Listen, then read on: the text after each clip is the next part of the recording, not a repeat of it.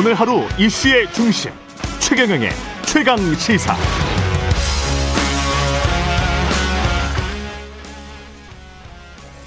예, 야권 대선 구도가 요동치고 있습니다. 윤석열 전 총장 등 당박 주자들의 기세에 상대적으로 가려져 있던 국민의힘 당내 주자들의 본격적인 행보 나서면서 판대 변화가 일기 시작했는데요. 당장 이분의 지지율 상승이 눈에 띕니다. 개혁 보수 자처하면서 경제 대통령 되겠다고 밝히고 있는 분입니다. 국민의힘 대권 주자 유승민 전 의원 스튜디오에 나와 계십니다. 안녕하십니까? 예, 안녕하십니까. 예. 유승민입니다. 예. 지금 상위 여섯 후보 중 유일한 당내 주자 야권에서 그렇게 돼 있고 JTBC가 리얼미터에 의뢰해서 전국 만 18세 이상 남녀 1028명을 상대로 지난 19일, 20일 어, 조사를 한 게 보수 야권 대선 주자 적합 후보 물어보니까 윤석열 전 검찰총장이 35.4% 1위, 유승민 의원님이 14.4% 2위입니다. 어, 굉장히 많이 뛴 거거든요. 이게 지금. 그렇습니까? 예, 예. 어떻게 생각하세요? 아니 뭐예 지지도라는 거는 뭐 늘 변하는 거니까요. 예. 예. 대통령 선거가 제가 보기에는 이제 시작된 것 같아요. 예. 어, 여야 간에. 예. 어, 그래서 지금부터 지지도는 저는 상당히 큰 변화의 그런 잠재력이 있을 거다. 음. 그렇게 보고요. 예. 저희 국민이다 국민의힘이 그 저 이준석 대표를 뽑는 음. 그런 변화의 모습을 보여드렸지 그렇죠. 않습니까? 예.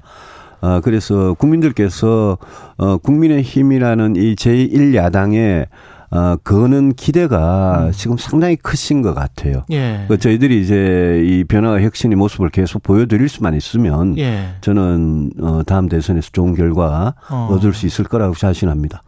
이준석 당 대표와의 어떤 시너지 같은 경우는 언론에서도 가장 적합한 후보로 유승민 전 의원님을 뽑는 것 같은데, 예. 예, 저. 왜 그럴까요? 뭐 전당대 도중에는 음. 뭐 이준석 대표 후보죠 당시에 예.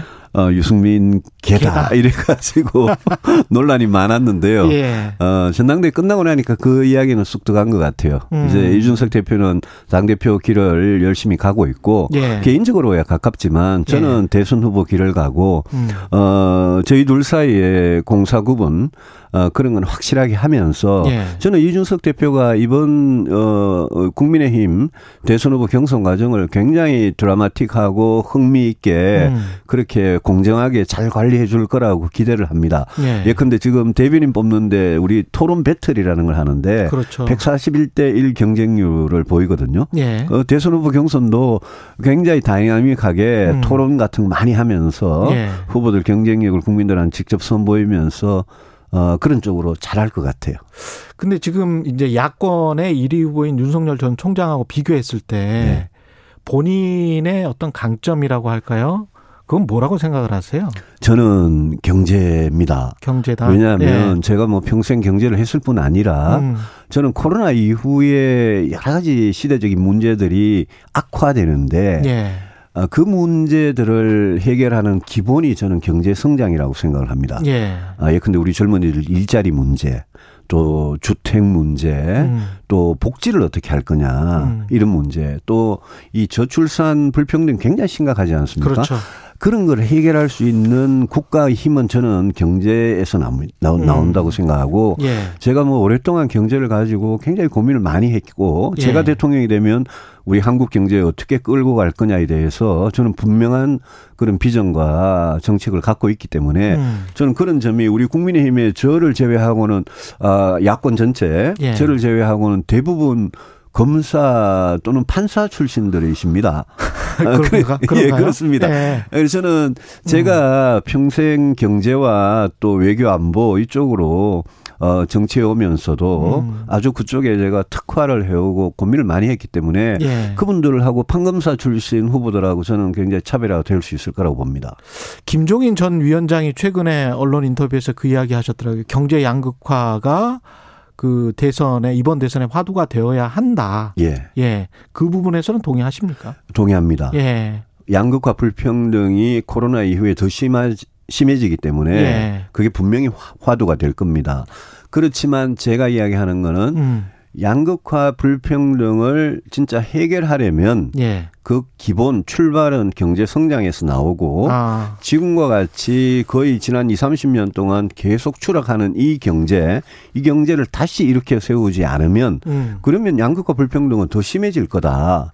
저출산도 저출생도 더 심해질 거다. 음. 저는 그렇게 생각하기 때문에 예. 제가 아, 경제 성장을 통해서 예. 불평등을 해결하는 우리가 지속 가능한 복지를 하기 위해서는 돈이 있어야 되지 않습니까? 예. 지금 젊은 세대들한테 엄청난 빚을 지우면서 음. 돈을 지금 정권이 펑펑 쓰고 있는데 예. 이런 식의 복지는 오래 갈 수가 없거든요. 음. 결국은 성장을 해서 일자리가 생기고 일자리 자체가 최고의 복지고 예. 그러고도 경쟁에서 탈락하시는 분들 소외된 분들을 위한 복지 음. 이런 쪽으로 국가 전체가 가야 되기 때문에 음. 그 출발은 경제 성장이다. 저는 경제를 다시 성장시킬 수 있는 그런 대통령 꼭 되고 싶다. 그런 말씀. 제 기억에 유승민 의원님이 그 박근혜 정부 때 예. 따뜻한 보수 말씀하셨고 그렇습니다. 중부담 중복지 말씀하셨잖아요. 예. 그게 이제 굉장히 인상 깊었는데 지금은 이제 그 성장 쪽에 굉장히 좀 말씀을 지금 많이 하고 계시니까 이게 좀 스탠스가 좀 변한 겁니까? 아닙니다.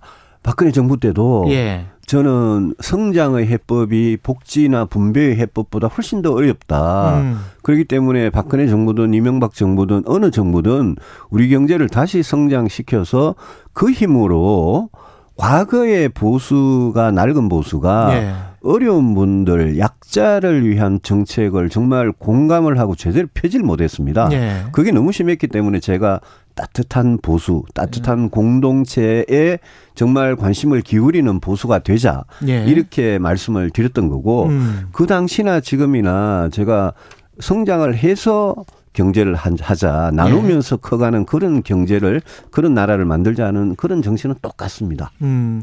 근데 이재명 지사의 기본소득은 그거는 아니다. 예. 그것보다는 좀 많이 간 포퓰리즘이다. 예. 이렇게 생각을 하시는 저는 거예요? 아주 나쁜 포퓰리즘이라고 생각하죠. 예. 왜냐하면 이재명 지사 말씀하시는 기본 소득, 기본 주택이 예. 소득이나 자산의 차이에 관계없이 예. 모든 국민들한테 똑같은 돈을 드리고 모든 무주택자한테 똑같은 주택을 드리자 이런 개념이거든요. 음. 근데 저는 대한민국 정부가 또 우리 국민들이 그렇게 할 여력이 없습니다. 돈이 없고 돈이 같은 돈이라도 어려운 분들을 위해서 더 많이 쓰는 게 복지의 원칙이기 때문에 음. 저는 이재명 지사의 기본소득이나 기본주택은 둘 다 복지나 주택이나 간에 둘 다 어려운 분들, 저소득층, 빈곤층, 주택이 없고 소득이 없는 청년들, 어르신들 이분들을 위해서 돈을 더 쓸 수 있는 것을 예. 그걸 중산층 이상 고소득층한테도 똑같이 나눠 드리겠다. 예. 그거는 저는 포퓰, 나쁜 포퓰리즘일 뿐 아니라 음. 그는 굉장히 불공정하고 반서민적인 정책이고 예. 심지어 저는 그거는 상당히 국민 예산으로 죄를 짓는 거다. 어. 그렇게까지 생각을 하는 편입니다. 그래서 이재명 지사의 정책들, 음. 그게 복지든 일자리든 주택이든 그 정책과 저희 정책들은 상당히 이렇게 극과 극에 지금 있는 그런 상황입니다. 잘 아시겠지만 자산소득의 증가 속도와 이제 근로소득의 증가 속도가 지금 너무 차이가 20년 동안 나지 않았었습니까? 맞습니다. 이 상황에서 이제 IMF도 그렇고 전 세계 이카노미스트들이 그래도 자산소득에 관해서 뭔가 좀 과세를 한시적으로라도 해야 된다라는 주장이 이제 IMF 수석 이카노미스트 한번 나왔었고요. 예. 그래서 그런 것들 그러니까 어떻게 세금을 부과할 것이냐. 예. 그 굉장히 그 부의 집중 현상이 심화되고 있는데 그 부분은 어떻게 보세요? 그 소득이든 증세 재산이든 예. 소득이든 재산이든 이, 이 불평등이 굉장히 심화되고 있지 않습니까? 어느 나라나 예. 우리나라도 계속 그랬고요. 예. 거기에 대해서 고소득층 또 재산이 많은 사람에 대해서 누진으로 음. 아주 높은 세율을 부과해서 예. 그 돈을 가지고 제가 늘 주장하는 공정소득을 하고 복지를 하고 저소득층을 위한 이 주택을 하고 예. 그 아주 어려운 분들의 의식주를 해결해 드리는 거죠. 음. 그게 공정한 사회를 전체적으로 예. 공정 사회 전체의 공정성을 높이는 거니까 음. 저는 뭐 그런 세금에 대해서는 늘 찬성하고 그게 중부담 중복지 제가 중부담 중복지라고 예. 할 때도 예. 개인이든 기업이든 음. 또 개인의 경우에도 소득이든 재산이든 음. 그거는 소득이 있는 곳에 높은 곳에 또 예. 재산이 많은 곳에 거기에 더 높은 세금을 매긴다는 그 원칙은 저는 뭐 늘 지키고 있습니다. 이 집값 같은 경우도 이제 어떻게 잡을 것인가. 예. 사실은 뭐 여야가 집값이 너무 높다. 이거는 예. 다 공감하고 있는 것 같고. 근데 그 방법에 관해서 예. 이제 서로 다른 거잖아요. 어떻게 해야 될 것 같습니까? 공급밖에 없습니다. 공급밖에 그런데 없다. 문재인 정부 4년 넘게 세금과 규제로 집값을 잡을 수 있을 것 같이 이야기를 하다가 결국 예. 실패했습니다. 예. 노무현 정부 실패하고 똑같은 실패를 반복을 했습니다. 예. 저는 그분들이 왜 노무현 정부 때 부동산 문제에 대해서 하나도 음. 배운 게 없는지 음. 의아했고요. 결국 공급을 해야 되는데 임기가 다 끝나는데 문재인 대통령과 이 정부가 공공 위주의 개발을 하겠다. 공급을 하겠다 이렇게 말씀을 하시거든요. 예. 그거는 LH나 서울 같은 SH, 경기도 같은 GH 위주의 공기업 위주의 공급을 하겠다는 건데 예. 그거는 지금 시장에서 국민들이 바라는 게 아닙니다. 국민들은 음. 민간 기업들이 내가 원하는 장소에 내가 원하는 주택을 공급해 달라라는 걸 원하기 때문에 제가 대통령이 되면 앞으로 5년 동안 내 집 마련의 꿈을 해결해 드리기 위해서는 부동산 가격을 안정을 시켜야 되는데 예. 그걸 위해서 가장 중요한 게 이 부동산 문제의 진앙지가 서울, 인천, 경기거든요. 그렇죠. 수도권이기 예. 때문에 예. 저는 서울과 서울을 둘러싼 인구 밀집 지역에 민간 개발 방식으로 100만 호를 공급하고 음. 그렇지만 공공임대 역할은 여전히 있습니다. 어떤 예. 데 있냐 하면 저소득층, 빈곤층, 주택이 없는 청년, 노인, 1인 가구 이런 분들한테는 예. 공공임대가 여전히 필요하기 때문에 예. 공공임대로 5년 동안 50만 원 이래서 앞으로 5년 동안 다음 정부에서 제가 대통령이 되면 음. 150만 원, 민간으로 100만 원, 공공임대로 50만 원을 수도권에 확실하게 공급을 하면 음. 이거는 저는 시장에 굉장히 좋은 시그널을 줄 거라고 생각합니다. 그 민간 개발 그 100만 원 관련해서 예. 이거는 그 안에 재건축 규제 완화가 좀 포함되어 있는 건가요? 당연히 재건축 예. 재개발 용적률 예. 규제 완화 당연히 포함되어 있고요. 음. 그다음에 심지어 이 그린벨트는 저는 뭐 원칙적으로 훼손해서는 안 된다고 생각합니다. 예. 그런데 이 대도시 부근에 예. 소위 그린이 없는 그린벨트 그러니까 음. 녹지로서 역할을 못하는 그린벨트가 제법 많습니다. 예. 저는 그런 부분들은 일부 유연, 유연하게 음. 좀 용지를 활용해도 되는 거 아니냐 그런 생각을 갖고 있습니다. 민주당이 이제 부동산 투기를 해서 종부세 상위 2% 예. 그다음에 1주택자 양도세 비과세 기준을 이제 9억에서 12억으로 네. 높였잖아요. 예. 이거는 어떻게 보십니까? 종부세를요. 예. 상위 2% 그러니까 주택과 토지의 부동산의 가격과 아무 관계없이 어. 그냥 상위 2%로 잘라가지고 음. 상위 2%는 무조건 세금을 내라. 세금을 내라. 이런 식의 세금은 음. 우리 헌법에서 세금의 종목과 세율은 음. 그거는 법으로 정한다. 예. 이렇게 되어 있고 그 법으로 정해야 이제 납세 의무를 지는 그 조세 법률주의를 이야기하고 있는데 예. 그게 전부 다 대상과 과세의 대상과 또 거기에 세율 이거를 가격에 대해서 매기는 겁니다. 음. 집값이든 예. 뭐 어떤 자산이 가격이든 예. 그런데 2%라는 사람의 숫자로 그렇게 자르는 것은 그거는 저는 헌법에 위배되는 조세 법률주에 위배되는 거고 음. 그렇게 되면 아파트나 주택 가격이 내릴 때도 있지 않겠습니까? 예. 그런데 이게 가격이 등락을 왔다 갔다 하는데 자기가 세금 가격이 내려도 세금을 내야 되는 이런 모순이 발생하고요. 음. 그 양도세의 경우에 기준을 9억에서 12억으로 올린 거는 그거는 저는 잘한 거라고 생각을 합니다. 예. 다만 민주당이 지금 하고 있는 세법 중에 음. 그 다주 아니 장기 보유자 예. 그러니까 1주택자인데 예. 1주택인데 장기 10년 이상 장기 보유 음. 하신 분들에 대해서 80%라는 공제 혜택을 지금 주고 있었는데 그랬죠. 그 공제 혜택을 줄이는 네. 그런 게 법안에 포함되어 있는데 음. 그거는 우리가 단기 투기를 음. 방지하기 위해서 장기 보유를 유도하기 위해서 특히 그랬었죠. 1주택밖에 네. 집한 채밖에 없는 분들한테는 네. 그거를 공제 혜택을 예. 드렸거든요. 예. 근데 오히려 그 공제 혜택을 줄이는 거 이거는 저는 좀 잘못 거꾸로 가고 있는 거라고 봅니다. 그 윤석열 파일과 관련해서 잘 안 물어 안 여쭤볼 수가 없을 것 같아요. 아는 게 없습니다. 예. 이 그 전원 정치의 한계와 관련해서는 이제 거의 모든 언론이 지적을 지금 하고 있습니다. 예. 일단 그 부분은 어떻게 보세요? 대변인 으로 지금 이야기하는 것. 제가 이렇게 정치인으로서 예. 오늘 이 라디오 스튜디오에 나와서 국민들께 말씀을 드리는 게 예. 제가 정치하면서 국민들 한 분 한 분 다 찾아뵐 수 없지 않습니까? 그렇죠. 예. 그러니까 언론을 통해서 이 말씀을 드리고 음. 언론을 통해서 이 말씀드리는 게 또 부족할 때는 요즘 음. 소셜 미디어 뭐 페이스북이든 인스타든 유튜브든 거기를 그렇죠. 통해서 말씀을 드리는 게 예. 이게 정치인이 직접 국민들께 말씀을 드리는 게 그거는 뭐 소통의 기본 아니겠습니까? 음. 문재인 대통령께서 집권하시고 4년 동안 이 불통 논란 늘 대리인을 내세워서 곤란한 일이 있을 때마다 예. 누가 대신 이야기하고 예. 좀 이렇게 아주 폼나는 음. 그런 일이 있으면 대통령께서 짠 나서 가지고 예. 또 이렇게 하고 그런 부분에 대해서 국민들께서 지금 진정한 소통이 아니다 그랬지 않습니까? 음.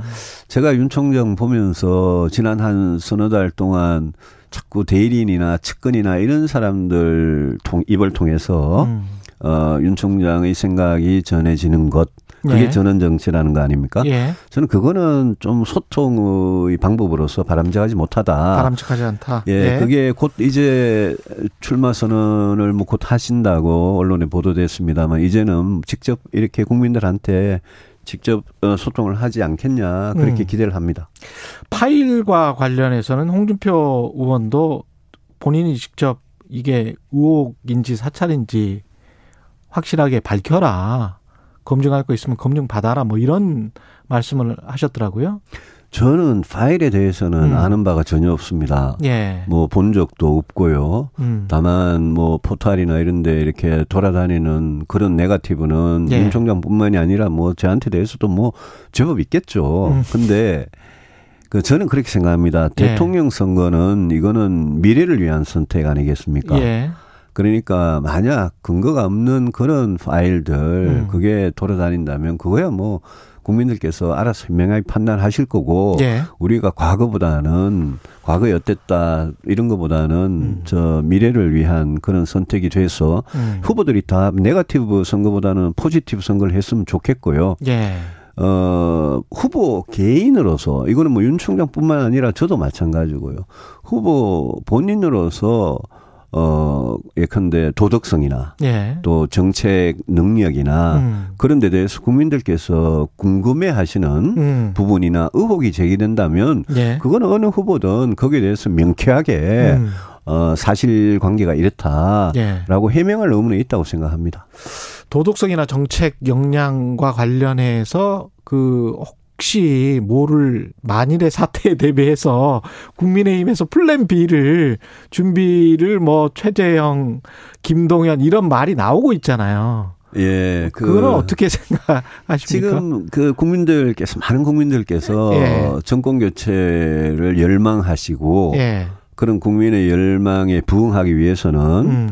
어 최소한 어, 야권의 후보가 단일화돼서 가장 경쟁력 있는 후보를 내서 정권 음. 교체를 해야 된다. 예. 그 대의 명분에 대해서는 저는 뭐 어느 후보도 거절할 수가 없다고 생각합니다. 들어와라. 예. 예. 저는 당연히 국민의 힘이 음. 어, 어떤 플랫폼이 돼서 음. 우리가 늘 열려 있고 예. 공정한 룰을 어, 그렇게 제시할 수 있다면 저는 바깥에 계시는 분들도 다 들어올 거라고 생각하고요. 예.